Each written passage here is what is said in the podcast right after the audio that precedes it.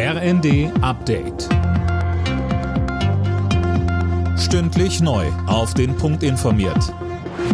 Ich bin André Glatzel. Guten Abend. Nach den heftigen Bahnproblemen heute Morgen geht die Deutsche Bahn von einem Sabotageakt aus.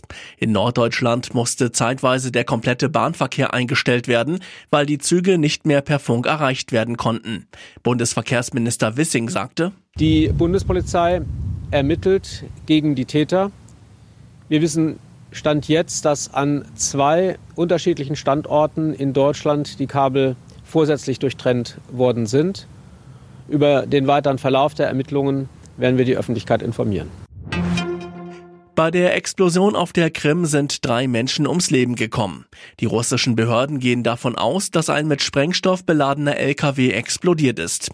Die Brücke, die auch ein wichtiger Nachschubweg für die russischen Invasionstruppen in der Ukraine ist, wurde schwer beschädigt. Arbeitsreiches Wochenende für die Expertenkommission zur Gaspreisbremse. Die Runde aus Wirtschaftswissenschaftlern, Energiebossen, Industrievertretern und anderen soll übermorgen ihr Konzept vorlegen. Mehr von Tim Britztrup. Die Kommissionsvorsitzende Grimm hatte sich zuletzt für eine Einmalzahlung ausgesprochen. Grund, die Maßnahme ist einfach umzusetzen und bietet auch einen Sparanreiz. Je weniger man verbraucht, desto mehr bleibt von dem Geld übrig. Denkbar ist auch ein Modell, bei dem ein bestimmter Basisverbrauch zu vergleichsweise günstigen Konditionen angeboten wird.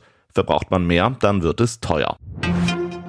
Der VfL Bochum hat in der Fußball-Bundesliga zum ersten Mal in dieser Saison gewonnen. 3 zu 0 stand es am Ende gegen Frankfurt.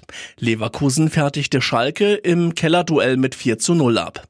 Augsburg und Wolfsburg trennten sich 1 zu 1, genau wie Mainz und Leipzig. Alle Nachrichten auf rnd.de